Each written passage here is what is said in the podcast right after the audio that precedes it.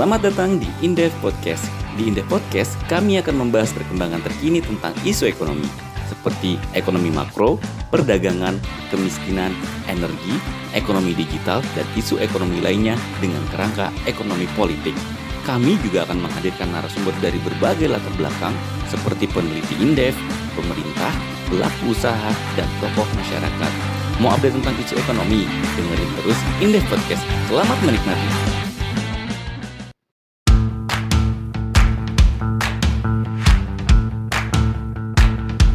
Selamat datang di Indef Podcast. Saya Dea Sarah akan menjadi host pada Indef Podcast episode kali ini. Pada episode kali ini saya bersama para narasumber akan membahas tentang kapan sih Indonesia akan benar-benar meninggalkan batu bara. Nah, di sini sudah hadir dua narasumber yaitu Mas Denny. Halo Mas Denny. Selamat siang, Dea. Nah, Mas Denny ini peneliti di Indaf, di Center of Food, Energy, and Sustainable Development. Dan juga di sini kehadiran Kang Tata, Kang Tata Mustasya. Halo Kang Tata. Halo Mbak Dea, halo Mas Denny, dan teman-teman ya, semua. Sehat Kang Tata? Alhamdulillah, sehat-sehat semua ya. Sehat, Alhamdulillah. Nah, Kang Tata ini adalah koordinator kampanye iklim dan energi Greenpeace Asia Tenggara. Nah, di sini kita akan mencoba membahas tentang masalah batu bara, alternatif energi, dan rekomendasi kebijakan bersama para narasumber uh, di episode Indef Podcast kali ini. Nah, sebelum kita masuk ke topik utama, terlepas dari tren energi terbarukan global saat ini, kebijakan energi yang ada di Indonesia masih menempatkan batu bara sebagai sumber energi utama dan mega proyek 35.000 watt yang diluncurkan pada Mei 2015 masih domina, didominasi pembangkit listrik berbahan bakar batu bara. Dan batu bara ini menjadi pilihan utama untuk menekan biaya pokok produksi tenaga listrik. Nah, menggambarkan bahwa kita masih bergantung dan dominan. Dan mengapa sih demikian? Nah, di sini ada Mas Denny. Kenapa kita masih dominan sih, Mas, uh, di batu bara nih? Silahkan, Mas Denny. Ya, uh, menarik ya, Mbak Dea ya. Jadi kalau kita tarik ke belakang sedikit, bukan sedikit sih, ada uh, sekitar uh, dua, hampir dua dekade ya kalau kita tarik ke belakang. Jadi waktu itu kan awal-awal desentralisasi ya. Jadi ada daerah ya tahun sekitar tahun 99 2000-an ya tahun 2000-an itu kan daerah akhirnya punya keluasaan yang sangat luas ya ruang yang sangat luas untuk uh, dia itu mengelola sumber daya alamnya di daerahnya gitu kan ya. Nah termasuk perizinan. Nah jadi uh, kalau kita bisa ngecek itu ada sekitar tahun 2001 itu ada sekitar kira-kira 750-an perizinan pertambangan ya ya di apa di daerah. Nah, 10 dekade satu dekade berikutnya sekitar 10 tahun itu membengkak perizinan tersebut ada sekitar sampai hampir 10 ribu, eh, sekitar lebih dari ya lebih dari 10 ribu perizinan yang pertambangan yang separohnya itu batu bara. Nah, jadi kalau kita kita melihat uh, sisi dari ekonomi politiknya ke belakang seperti itu ya. Di sini yang kemudian daerah lama kelamaan terutama penghasil pertambangan ya itu tergantung dengan batu bara. Nah, didukung lagi tahun 2009. Jadi kalau kita lihat tahun 2009 itu kan ada ada boom komoditi ya. Jadi komoditas primer di Indonesia itu jadi primadona gitu kan. Jadi ekspornya meningkat, kemudian misbah ekonominya itu semakin besar gitu kan. Nah, ini yang semakin membuat daerah semakin tergantung ya kan. Contoh ya penghasil batu bara kan ada di terbesar salah satunya di Kalimantan Timur ya Kalimantan Timur. Nah eh, karena ketergantungan ini kalau batu bara itu eh, apa namanya nggak produktif ya eh, nggak produktif lagi itu bahkan bisa sampai ngefek ke output daerah contoh di Kalimantan Timur itu outputnya itu bisa sampai hilang sekitar 65 persen. Nah ketergantungan itu yang kemudian semakin membesar ya hingga sekarang ya. Jadi Nah, ini yang pertama dari aspek regulasi yang didukung, kemudian aspek ekonominya semakin meningkat, kemudian uh, berikutnya didukung lagi terbaru kemarin itu mungkin uh, dari ini ya apa upaya pemerintah dari meningkatkan rasio elektrifikasi.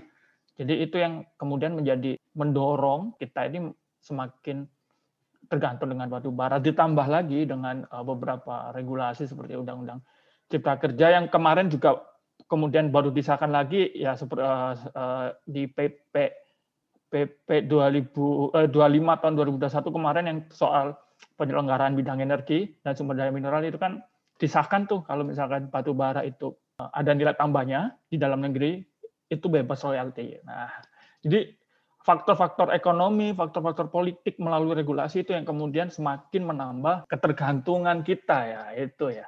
Jadi ya itu yang kemudian uh, saya highlight di situ. Oke, Mas Denny. Jadi dari Mas Denny ini emang memang Indonesia sendiri ini udah bergantung banget nih sama ya. batu bara.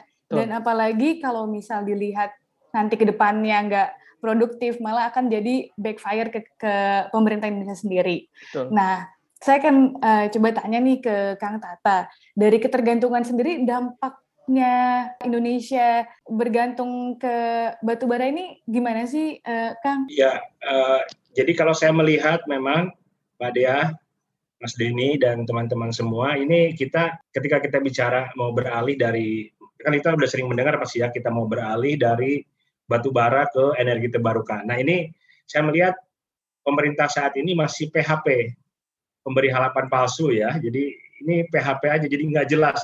Kita kan paling nggak senang tuh. Uh, ya kita kalau teman-teman ya punya punya hubungan cinta gitu ya.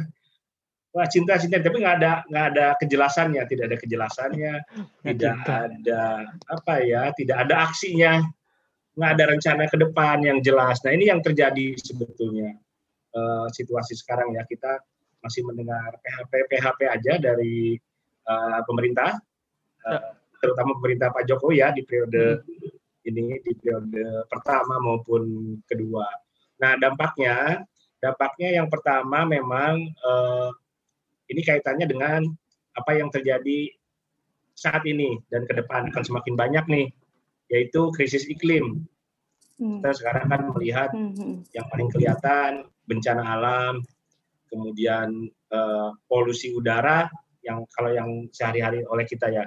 Nah, batu bara ini kalau kita bicara sebagai sumber namanya emisi ya, emisi hmm. yang menyebabkan uh, perubahan iklim, ini batu bara ini salah satu sumber emisi yang paling berbahaya.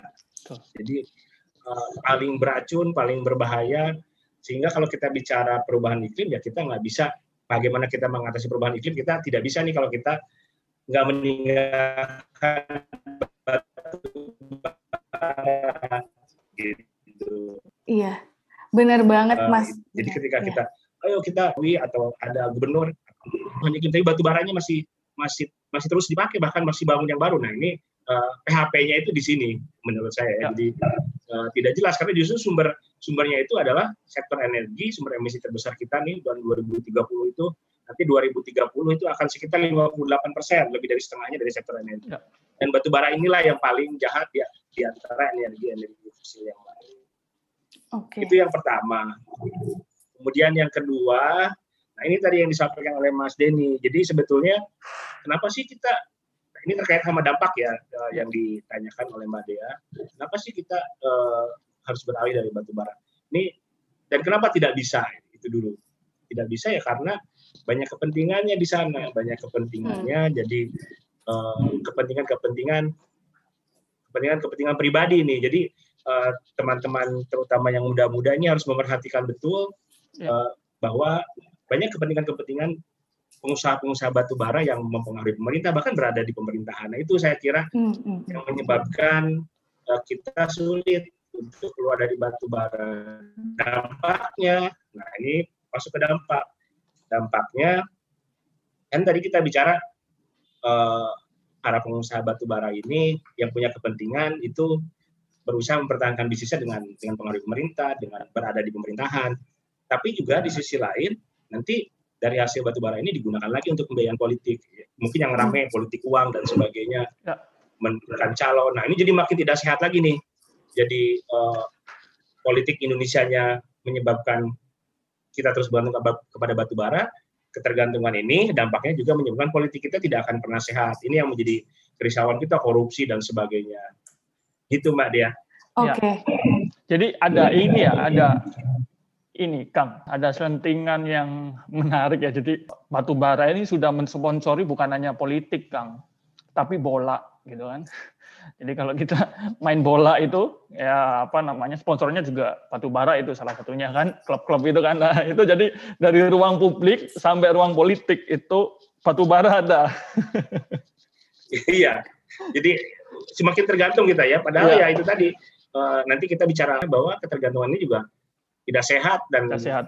dan nggak nggak nggak nggak sustainable ya kita namanya. Benar benar benar mas. Iya, apalagi yang menarik tadi dari Kang Tata menyebutkan bahwa udah kita udah banyak nih di PHP-in ya kan udah di banyak harapan eh, harapan-harapan yang sebenarnya outputnya ini tidak mendukung sustainable and, and uh, development sendiri. Ya. Nah, untuk itu uh, mungkin kita bisa lanjut nih ke rencana umum energi nasional atau RUEN dan juga RUPTL. Karena kan tadi Kang Tata sendiri sebenarnya di Indonesia ini sudah banyak rencana-rencana, tapi kok nggak ada nih yang ngedukung dan malah jadi ambiguitas sendiri di sini kan ya.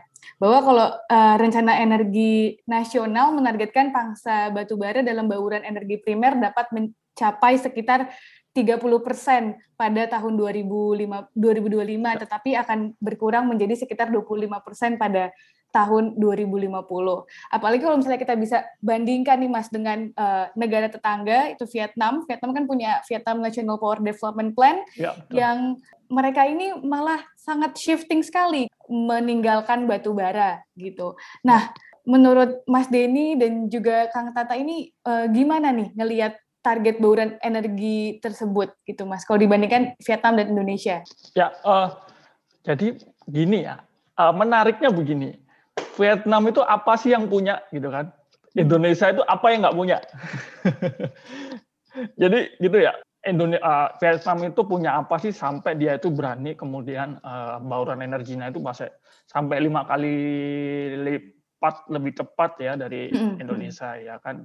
Uh, dia juga uh, gunung kalau dibandingkan dengan gunung sehingga anginnya kenceng nggak kayak di Indonesia kan kita banyak. Kan. Benar kan? mas tapi kemudian uh, solar ya kan solar uh, panel surya kita di iklim pas di katulistiwa ya kan justru potensinya lebih gede kita kemudian tipologinya juga kan beda-beda di Indonesia kan jadi uh, sebenarnya sumber-sumber energi itu uh, berlimpah ya ketimbang di Vietnam. Nah, tapi Vietnam berani soal itu ya. Nah, itu yang kemudian uh, menarik juga. Kenapa Vietnam yang Vietnam yang nggak punya apa-apa dia berani gitu kan kita yang punya banyak nggak berani jadi mungkin saya melihatnya dari apa ya peraturan yang kemudian enggak sinkron ya kalau misalkan dipecah sampai ke bawah gitu kan nah kita cek aja sebenarnya ya kalau kita lihat di RPJMN itu amanat ekonomi amanat lingkungan kemudian amanat eh, apa namanya eh, inklusivitas itu ada di situ ya kan?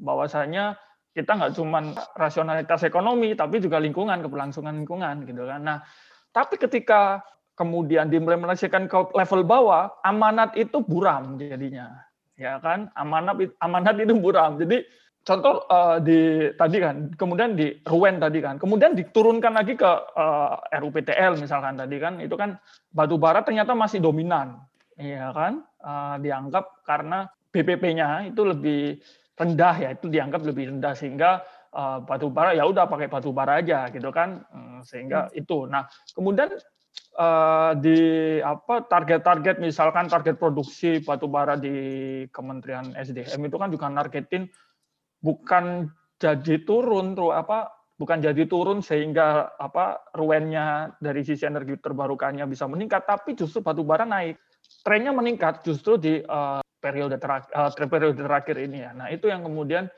uh, menurut saya selain tidak ambisius ya kan Ruen itu uh, dan juga nggak sinkron ketika kita turunin ke bawah. Jadi itu ya kalau saya uh, melihatnya. Nah menurut Kang Tata sendiri gimana nih Kang kalau dibandingkan dengan Vietnam?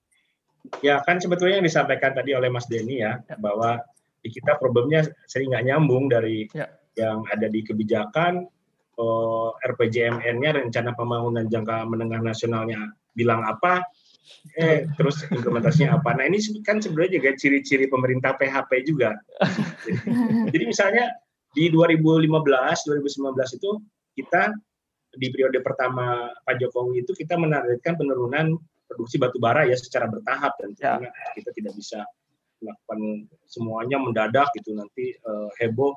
Tapi secara bertahap nah ternyata juga bukan hanya tidak berjalan tapi dilakukan yang sebaliknya. Mencapai rekor produksi batu baranya. Nah ini sebetulnya yang yang menjadi ciri pemerintah PHP ya. Saya, saya lihat uh, pemberi harapan palsu. Kan lagi-lagi kesal nih kita di PHP ya kalau kalau bicara bagus-bagus tapi ketika tanya mana nih konkretnya ternyata nggak ada kejelasan pelaksanaannya nggak ada janji diingkari itu yang yang yang terlihat ya dari ketika kalau kita bicara uh, masalah transisi energi ini. Nah kemudian sebenarnya ada yang menarik nih dengan Vietnam Mas Denny Mbak Dea. Ya. Jadi kalau saya lihat barangkali akan masalahnya sebenarnya di tata kelola pemerintahan secara umum ya di okay. di di governance dan yang merupakan turunan dari komitmen politik tadi. Jadi ada janji hmm. besarnya, tapi hmm. ya memang pemerintah itu harus berjanji besar, harus harus punya janji-janji, harus harus punya uh, harus menawarkan mimpi kepada ya. kepada rakyatnya ya, kepada publik. Nah kemudian kan persoalannya mimpi ini ada turunannya nggak, ada pelaksanaannya nggak. Nah ini yang saya melihat kok di Vietnam itu penanganan COVID-nya kan bagus juga tuh. Iya, iya. Lebih baik dibandingkan kita kalau kita lihat di transisi energinya juga jauh lebih baik. Jauh lebih baik tadi uh, disampaikan juga oleh Mas Denny. Jadi empat tahun lalu itu kita masih berada pada kondisi yang sama dengan Vietnam kalau kita bicara misalnya energi matahari. Tahu-tahu sekarang kita bukan hanya tertinggal tapi seperti beda kelas ya mereka yeah. sekarang mungkin udah lebih dari 5 gigawatt terakhir sekitar 5 gigawatt kita masih 0,112 masih. Nah di COVID juga sama. Jadi saya pikir memang masalahnya adalah di tata kelola pemerintah ya salah satunya uh, di governance-nya dan ini yang yang menjadi uh, eh, PR buat kita semua menarik juga walaupun kita beda ya kita jauh lebih demokratis dari dari Vietnam. Nah ini apa yang yang perlu kita lakukan nih dalam tentu tentu kita kita kuatkan lagi kualitas demokrasinya. Tapi apa sih yang yang bisa kita lakukan hmm. uh, terutama para pemilih generasi muda untuk bisa mendorong agar demokrasi kita ini berkualitas dan menghasilkan kebijakan yang berkualitas, uh, Mbak Dea, Mas Denny. Hmm. Saya kira itu itu pekerjaan rumah kita dan hmm. walaupun tadi sebenarnya akhirnya seperti telur dengan ayam ya kita ya. dalam konteks masalah uh, batu bara yang sendiri menciptakan masalah dalam pendanaan politik, oh. tapi juga kita ingin itu uh, itu uh, kita putus gitu kan uh, batu bara tidak tidak mengganggu politik kita dan politik kita juga tidak tergantung batu bara. Tadi ketika kita bicara uh, keterkaitan bisnis batu bara dan dan elit politik saya kira ini salah satu PR terbesar ya karena ternyata transisi energi ini tidak hanya soal energi tidak hanya soal ekonomi tidak hanya soal perubahan iklim tapi juga ternyata berkaitan dengan demokrasi kita. Jadi ya. ini uh, pekerjaan rumah kita bersama. Komitmen politik ya. Komitmen politik. Eh, ya. Komitmen politik harus harus indah, tapi ya. juga pelaksanaannya. Ya. Oke. Okay. Kang, saya nambahin ya. Jadi saya kalau apa uh, dengan penjelasannya Kang Tata, saya jadi ada salah satu riset Kang menarik Kang. Jadi kalau uh, anggapan kita kan bahwasanya institusi ekonomi dulu diperbaikin sehingga investasi masuk ya kan? Ternyata itu justru berkebalikan kalau kasusnya untuk pertambangan, Kang. Jadi uh, penelitian tersebut tuh melihat justru sebaliknya, ya kan? Uh, kalau investasinya itu masuk gede-gedean ke pertambangan, institusi ekonomi itu justru berdampak, gitu kan? Berdampaknya hmm. semakin lebih buruk.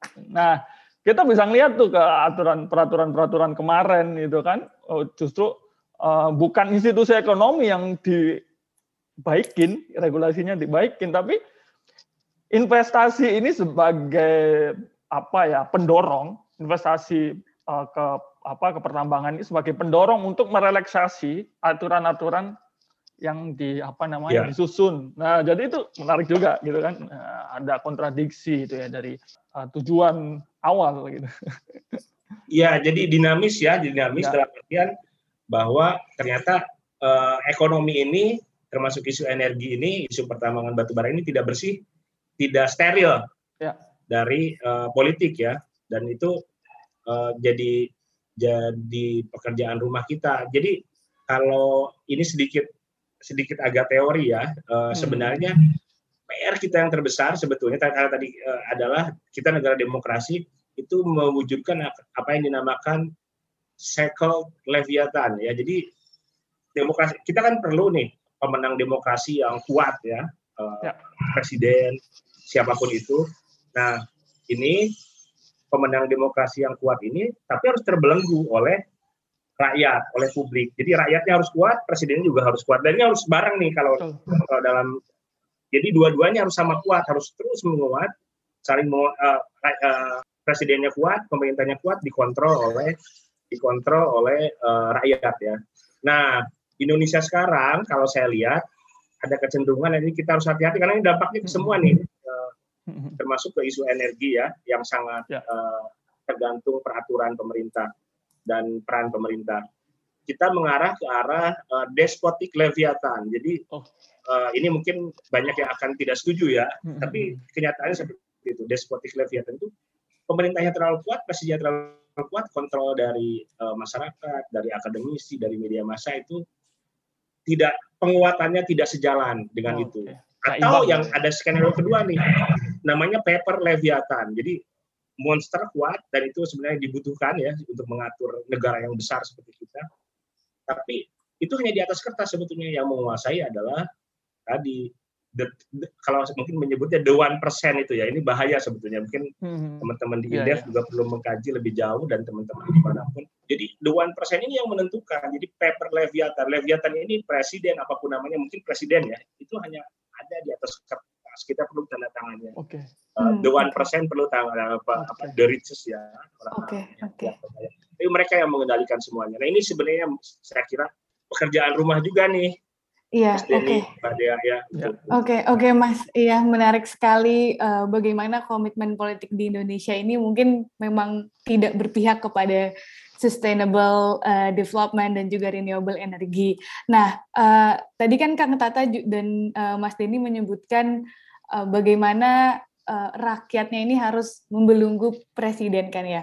Nah, eh, mungkin pertanyaan saya adalah eh, karena saya sebagai misal eh, yang awam lah gitu ke isu ini gitu. Melihat uh, kenapa sih kok sampai sekarang di Indonesia nggak di shifting aja ke PLTS, PLTA atau PLTB dan bagaimana kosnya karena uh, saya sendiri pun melihatnya bahwa kok di Indonesia ini banyak kok resource-nya. Tapi uh, berarti kan itu dari atasnya sendiri ya Mas bagaimana uh, mengatur uh, dan uh, memformulate policy-nya. Bagaimana? Silahkan. Mas Denny mungkin. Alternatif ya berarti ya.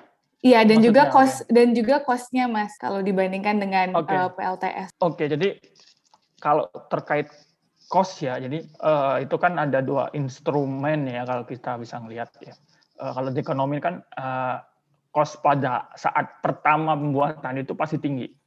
Tapi ketika skala ekonominya udah masuk di situ, maka eh, cost-nya itu akan lebih efisien, gitu kan. Makanya kemudian eh, cost yang tinggi di awal itu sebenarnya bukan eh, sebagai penanda untuk kemudian harus ditanggalkan, tapi justru ada harus ada dukungan-dukungan uh, finansial di situ. Nah, terkait dengan cost ya, jadi sebenarnya kalau misalkan kita lihat itu ada beberapa riset ya yang menunjukkan misalkan uh, apa ada reportnya McKinsey gitu kan uh, melihat bahwasanya sebenarnya contoh ya soal panel surya itu ya panel surya di apa mungkin berbagai riset uh, beda-beda ya hasilnya angkanya ya.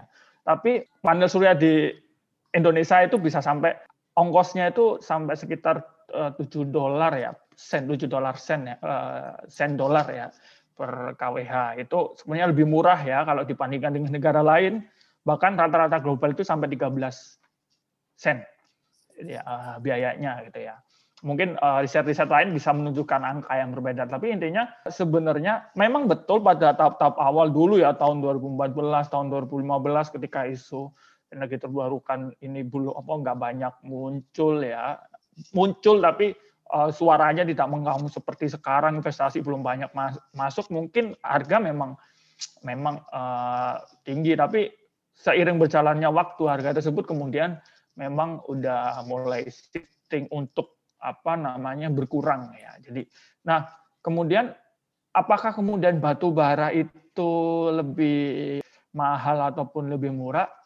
Uh, saya katakan justru jadi pemerintah ini kan ada kepentingan untuk uh, menekan BPP ya, jadi uh, biaya pokok apa namanya biaya pokok peralihan, saya lupa singkatannya ya itu ya.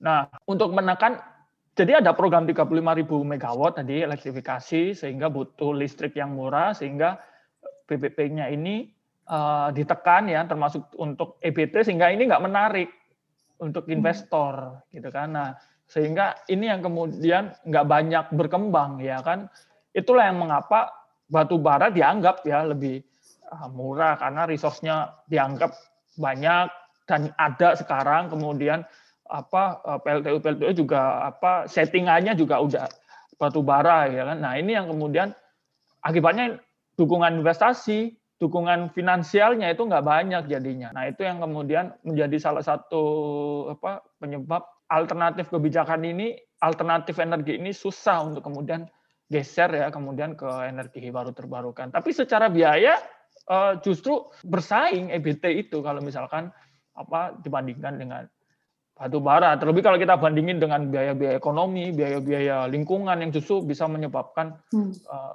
muncul apa ya biaya lebih mahal lagi ya gitu kan kalau pakai eksternalitas ya Mas Denny. Iya iya eksternalitas. Ya eksternalitas iya kan. Nah, itu yang biaya itu yang nggak dikalkulasi sebenarnya gitu. Ya jadi sebetulnya juga ya kita kan dengan perkembangan saat ini energi terbarukan ini eh, katakanlah matahari dan angin ini harganya sudah bersaing ya dengan energi batu bara. Jadi di Indonesia masih sedikit lebih mahal secara keseluruhan ya, tapi kalau kita bicara para pembangkit itu sudah banyak pembangkit listrik tenaga surya yang biayanya lebih rendah ya. dibandingkan pembangkit listrik tenaga batubara secara secara secara ini ya secara uh, unit pembangkit. Jadi uh, satu pembangkit di mana misalkan yang di Cerata itu sudah lebih, tapi secara keseluruhan sedikit lebih mahal. Tapi ini uh, akan akan terus dinamis ya dalam artian kalau kebijakannya uh, kondusif ini akan akan turun biayanya di banyak negara seperti di uh, Filipina, kemudian di uh, Vietnam, itu di Thailand itu sudah lebih murah energi bersih terbarukan seperti matahari dan angin ini dibandingkan uh, pembangkit listrik tenaga batu bara. Itu itu kondisi sekarangnya. Tapi memang yang harus dilihat uh, adalah yang pertama pembangkit listrik tenaga matahari misalnya tenaga surya hmm. itu harganya turun drastis terus. Ya Mas Denny, Mbak Dea. Jadi turun drastis terus sehingga sekarang uh, semakin kompetitif ya. Saya kira dalam eh, tiga uh, lima tahun ke depan sudah sudah betul-betul secara signifikan di bawah uh, biaya pembangkit listrik tenaga batu bara. Jadi hmm. itu jadi turunnya terus uh, dan sangat drastis ya. Kemudian yang kedua itu kita belum menghitung dinamika seandainya karena kita juga dari sisi ya, kebijakan juga paling tidak kondusif nih di Indonesia, Mas ya, Denny Mbak Lia. Jadi paling tidak kondusif sehingga biayanya tinggi. Kalau kalau uh, ada support yang cukup dari pemerintah pasti biayanya juga bisa lebih rendah dari energi batu bara. Nah, yang ketiga tadi sebenarnya terkait eksternalitas. Ya. Batu bara ini kan menghasilkan polusi udara, mengakibatkan perubahan iklim. Ini kita misalnya komitmen kita sekarang untuk perubahan iklim itu akan meningkatkan kalau semua negara ikut kita ya eh, kalau semua negara ikut kita seluruh dunia itu akan meningkatkan suhu global eh, sebanyak 4 derajat Celcius. Memanas. Dan itu dampaknya banyak kan bencana alam kekeringan dan sebagainya.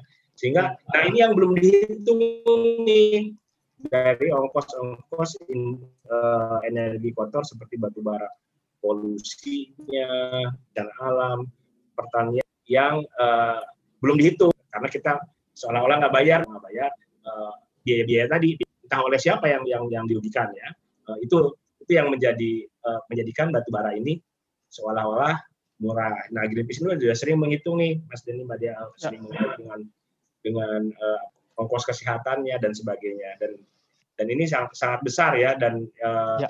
sehingga memang ya jadinya seolah-olah murah aja sih. Ya. nah sebenarnya uh, banyak dampaknya. Belum lagi yang soal itu ya buat, buat sekitar. Gimana Mas Denny? Belum lagi yang soal ketidakpastian harga komoditas gitu kan ya. Jadi karena komoditas ya kan makanya sangat berpengaruh sama ini ya apa supply and demand ya kan. Kalau supply-nya rendah gitu kan demand-nya ya. naik ya pasti itu ngefek ke biaya gitu kan. Nah sedangkan kalau EBLT kan nggak ngaruh banget kan kita apa matahari juga nggak supply and demand nggak ada supply-nya supply-nya ya, gede banget. itu dia. Itu dia. Kita kan seharusnya belajar dari pengalaman minyak bumi ya. Ya betul. Iya, benar, dulu benar. berlimpah sekarang mungkin Mas Denny lebih tahu nih defisit kita defisit. kita dari uh, neraca transaksi berjalan ya. Iya salah satu paling besar kan dari impor minyak bumi ya sesuatu ya, yang betul. kita dulu sangat tergantung kita dulu punya nih malah jadi eksportir sekarang kita betul. dulu kita eh, bergantung sekarang menjadi sumber defisit. Nah, saya kira batu bara ini tidak mustahil juga akan betul. akan seperti betul, itu ya. betul. ya, karena ini ya dan kita harus bersaing dengan negara-negara yang pendapatannya lebih tinggi untuk bisa memenuhi listrik kita. Kalau matahari kan kita nggak bisa diperdagangkan, eksklusif ya. tiap negara gitu. Uh, dan pasti ada terus. Ini kan sebenarnya potensi kita dari SDM ya, potensi ya. yang paling konservatif saya kira itu 200 gigawatt dan itu dengan hmm. dengan kebutuhan kita dan tentu nanti kan sebetulnya transisi energi ini harus disertai juga dengan apa yang dinamakan konservasi energi. Okay. Jadi makin hemat nih dengan teknologi kan nanti makin hemat kan sekarang lampu LED segala macam itu kecil sekali. Nah itu yang jadi potensinya pun disampaikan besar oleh SDM, tapi pun nggak nggak digarap ya. Ya betul. Itu PHP-nya lagi-lagi di sana. Iya benar banget uh, Mas Denny dan Kang Tata bahwa padahal eksternalitasnya ini udah sangat terlihat sekali, tapi kenapa pemerintah masih kekeh bahwa tetap dominan aja deh batu bara aja gitu ya. Kan tadi Kang Tata menyatakan PR untuk Indonesia dan apalagi anak muda sekarang ini yang harus aware akan renewable energy dan bagaimana ada kemungkinan juga ke depannya batu bara bisa bernasib sama dengan minyak bumi. Nah, rekomendasi kebijakan apa sih Kang yang uh, bisa mungkin kompatibel dengan uh, RUEN atau juga uh, RUPTL gitu? Untuk kita ke depan ya, Iya. Ya sebetulnya dan sebetulnya Indonesia ini bisa ya karena saya lihat Pak Jokowi ini kan selalu punya target-target besar gitu. Dan kalau Pak Jokowi udah punya target kan sudah jalan ya di infrastruktur mungkin uh, kita semua mengamati. Nah sebetulnya di energi juga bisa ya karena kenapa bisa? Ya tentu harus bertahap ya, harus bertahap. Tapi harus mulai nih. Jadi kuncinya ya, itu persis seperti janji. Janjinya harus indah nih. Pas Denny mungkin saat masih pacaran, janjinya harus indah nih. Ya.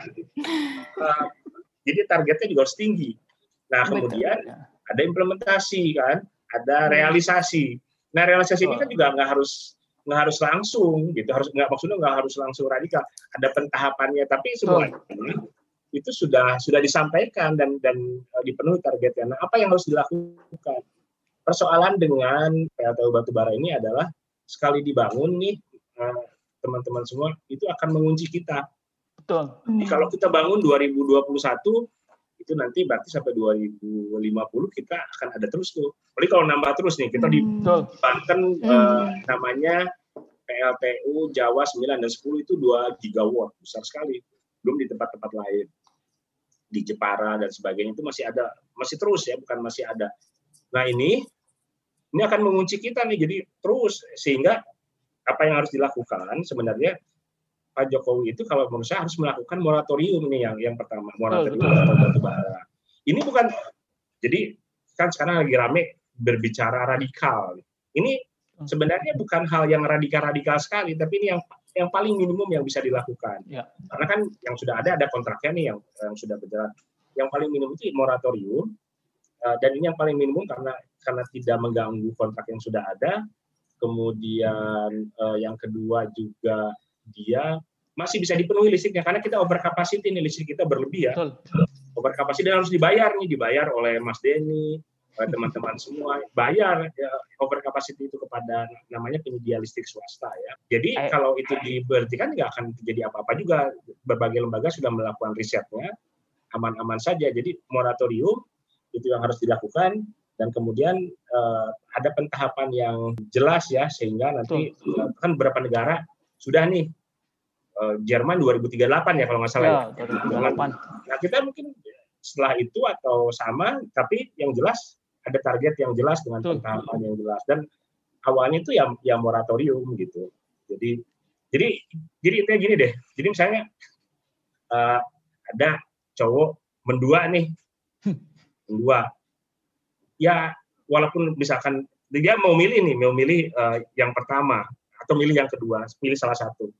Walaupun mungkin nikahnya masih 10 tahun lagi, tapi diputusin yang satu lagi harus cepat nih. Jadi jangan jangan terus-terusan nggak hmm. jelas gitu. Iya iya iya. itu kebiasaan dia itu. seperti itulah Mas Denny. Oke oke. Ya harus, harus jelas dan ya, ya. bisa dilakukan. Saya sepakat ya. Itu yang saya itu. kira yang ya.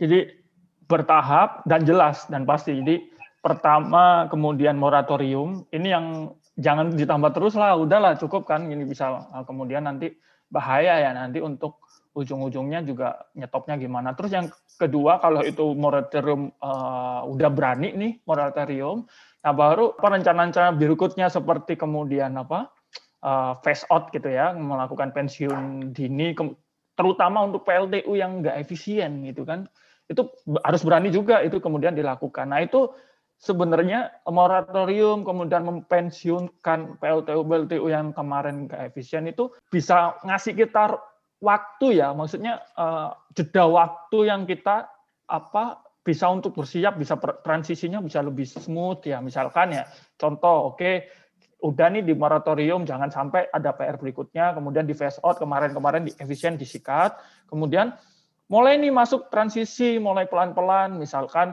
apa kalau misalkan PLTU-nya kemarin kan udah settingannya udah uh, batu bara nih, mulai peralihan pakai uh, co-firing misalnya dengan uh, biomas dan teknologi-teknologi lainnya gitu kan. Kemudian uh, apa mulai nih masuk ke carbon capture gitu kan, main ke teknologi ya kan, baru uh, kemudian stage berikutnya uh, full ya, kemudian berani untuk beralih total ke energi baru terbarukan ya kita juga realistis gitu kan tapi satu hal yang kemudian sangat penting, transisi energi yang nggak dipersiapkan, itu kosnya bisa lebih mahal. Gede banget kosnya, ujuk-ujuk langsung ganti. Nah, perlu, hmm. tapi harus pasti untuk peralihan itu. Menarik, menarik Mas. Jadi memang kalau di analogikannya itu nggak bisa ya, dua-duaan terus-terusan sampai ya, akhir itu nggak bisa ya. Ya. Iya, dan nggak bisa dadakan juga berarti mas. Dadakan, masa? Ya, karena karena nanti marahan itu. Iya. Iya. kan iya, tadi kunci tadi, jadi nggak bisa ini dua-duaan bareng gitu. Iya, iya, benar-benar. Iya. Harus dipilih karena nanti kalau nggak dipilih over capacity.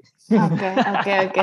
Mungkin yang terakhir nih mas, kan uh, kita udah menampung question dari Instagram dan ini menurut saya belum sempat disinggung di diskusi kita kali ini. Pertama ada dari Andra Raffi bertanya bagaimana cara produsen batu bara bisa men-shifting pekerjaan mereka ke alternatif sumber energi yang baru dan yang kedua ini juga berkesinambungan uh, dari Avi Rizky 96 uh, nasib industri yang pakai batu bara apakah mereka akan siap semisal uh, di shifting lagi gitu. Jadi mungkin dari kesiapan dan juga cara produsen batu bara bisa men-shifting pekerjaan mereka. Ini menarik nih Mbak Dea nih. Jadi saya pernah uh, apa berdiskusi dengan dari dari salah satu perusahaan batu bara tapi energinya ya perusahaan energi tapi dari dari dari Adaro lah dari jadi sebetulnya dia bilang siap-siap aja gitu cuman memang pemerintahnya yang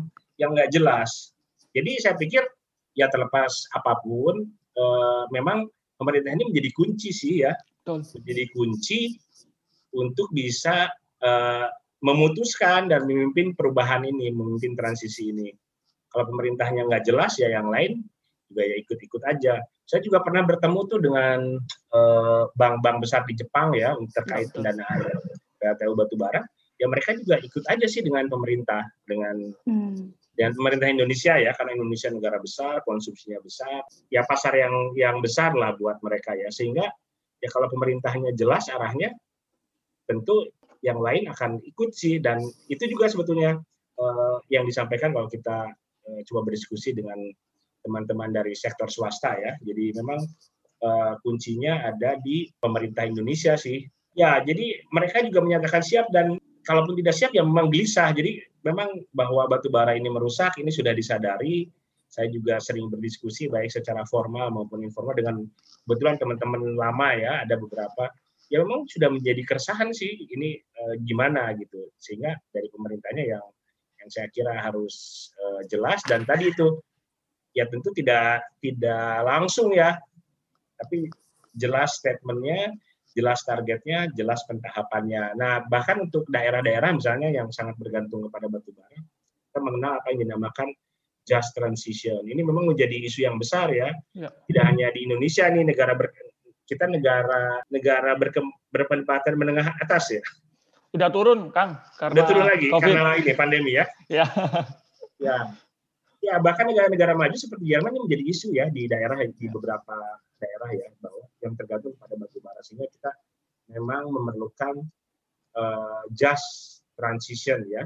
Transisi yang adil bertahap hmm. uh, menuju ke arah yang baik tadi karena memang uh, ini batu bara ini cerita yang lengkap saya pikir dengan apa yang dinamakan kutukan sumber daya alam ya. jadi kutukannya kutukan kerusakan kerusakan lingkungan kutukan ekonominya. Tadi kalau batu baranya habis gimana? Kan akan habis juga kalaupun kita nggak hmm. segera keluar. Jadi memang perlu transisi itu. Uh, kutukan ekonominya ya gagal mendiversifikasi ekonominya untuk daerah ya daerah-daerah yang tergantung batu bara untuk Indonesia kutukannya ya udah kelihatan energi bersih terbarukan kita tertinggal kutukan politik juga sekarang kan uh, politisi-politisi uh, elit politik bermain di sana uh, menggunakan batu bara untuk pendanaan politik dan selanjutnya apa kebijakan-kebijakan juga ditentukan oleh elit politik ini juga. Betul. Jadi ya memang kalau kita bicara apakah kita harus memilih energi bersih terbarukan, jelas. Nah, tinggal caranya. Caranya tadi ya just transition, ada transisi yang adil buat semua, bertahap juga, bertahap tapi bertahap tapi ambisius ya. Jangan ya. apa uh, apa Mas Denny mau janji mau mau nikahin pacar bertahap 30 tahun lagi kan. ambisius juga. Iya, iya. Harus iya. ambisius, realistis, dan bertahap. Okay. Dengan bertahapan ya. yang jelas. Mungkin dari Mas Denny ada ya, tambahan? Ya, oh, Oke. Okay. Kalau saya ngelihatnya dari dua sisi ya, dari sudut pandang ekonomi politik ya. Jadi kalau uh, ekonomi itu kan semacam uh, cara kita bertindak ya, dalam tanda kutip. Kalau politik kan ruang untuk kita untuk bertindak, gitu kan. Jadi uh, ruangnya ini yang kemudian disiapkan ya kan ruang politiknya ini yang kemudian disiapkan. Tadi cara soal cara kita bertindak kan udah disebutin tadi soal hitung-hitungan ekonomi dan sebagainya bahwasanya kita murah. Nah, ruang kita dulu yang ruangnya itu kemudian disiapkan. Pertama mungkin dari sisi kebijakannya dulu yang kemudian konsisten yang dicap, uh, disebutkan tadi oleh Kang Tata. Terus yang kedua dukungan pendanaan ya. Karena Uh, kemarin nih baru anget banget ini reportnya belum keluar sih uh, lagi difinalisasi. Kami menghitung, uh, saya dan teman-teman menghitung soal anggaran pendanaan rendah karbon ya untuk uh, fiskal ya gitu kan. Jadi saya hitung, itu kami hitung itu terutama untuk EBT ya, ya kan itu tahun tahun 2018 pengeluaran pemerintah langsung ya yang langsung dikeluarkan pemerintah untuk EBT itu sekitar 1,4 triliun kalau kita petakan tahun 2018. Tapi sekarang itu turun drastis ya tahun 2020 apalagi Covid. Jadi cuma 300 miliar. Ya kan? Jadi kayak LTS LTS apa HE itu yang apa lampu hemat energi dan kemudian lampu tenaga surya itu digeser itu dari pemerintah, udah pemerintah udah nggak mau ngeluarin lagi tapi digeser ke ke instrumen fiskal lainnya gitu. Jadi itu yang penting ya dari dukungan fiskal itu ya. Nah, gimana kalau misalkan kita mau banyak berubah kalau dari situ nggak mulai berubah. Terus yang kedua itu soal tadi uh, mungkin sudah saya sebutkan tadi. Uh, Oke, okay. Kemudian dari sisi swastanya, moratorium pemerintah siapkan moratorium dulu tadi uh, stepnya, kemudian baru inisiasi teknologi gitu kan. Uh, Oke, okay, udah kepasang tuh apa teknologinya settingan tenaga uap. Makanya mulai perlahan uh, ganti apa co-firing kemudian uh, carbon capture storage gitu dipasang di situ. Kemudian mulai uh, peralihan yang sangat drastis di situ. Nah itu yang perlu di situ.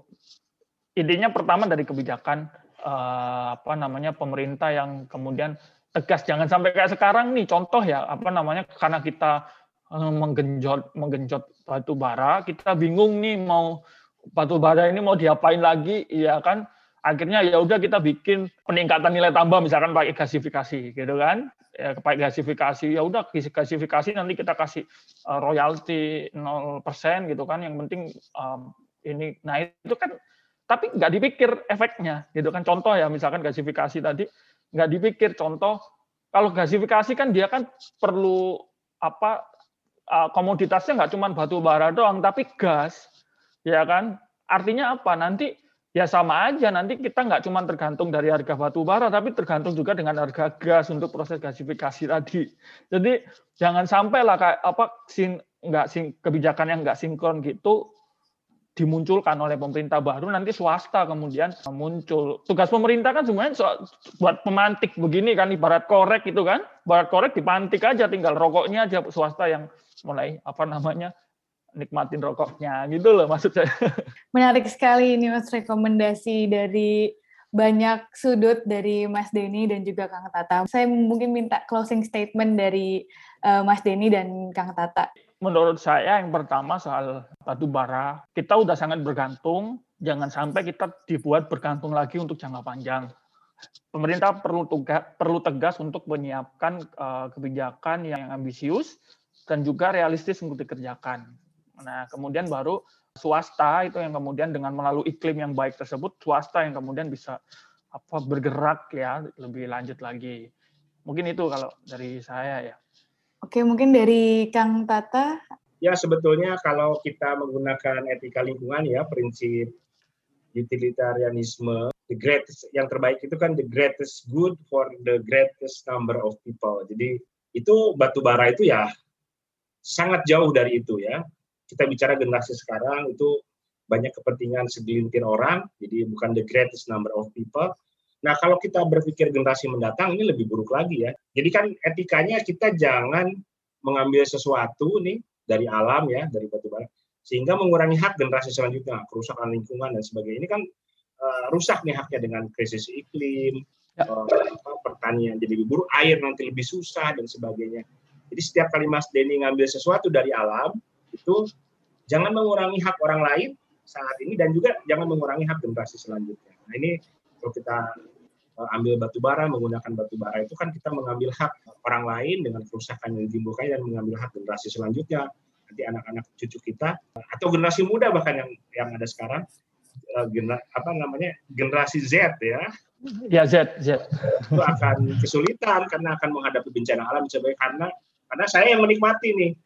Jadi saya mengambil sehingga tidak ada the the greatest good buat buat the greatest number of uh, people ya karena itu kuncinya. Jangan jangan saya mengambil sesuatu. Jadi kalau pas saya ambil, saya harus ganti. Kira-kira begitu. Saya ambil mangga satu, saya harus ganti sehingga nanti yang mudah-mudahan masih bisa makan mangganya. Kira-kira begitu secara etikanya dan itu yang uh, dari sisi etika tadi selain sisi ekonomi, uh, sisi politik, sisi lingkungan itu yang membuat kita harus berhenti menggunakan uh, batu, memutuskan kita kita putusin batu bara sesegera mungkin dan kita buat rencana-rencana yang indah dengan energi bersih dan terbarukan. Oke baik okay. terima kasih kepada Mas Denny dan uh, Kang Tata atas waktu dan insight-nya yang ya. sangat menarik sekali dengan analogi-analogi yang sangat bisa sebenarnya dipahami oleh banyak hmm. orang dan terima kasih bagi teman-teman yang sudah mendengarkan Indef Podcast episode ini. Nantikan Indef Podcast episode selanjutnya. Saya Dea Sara undur diri.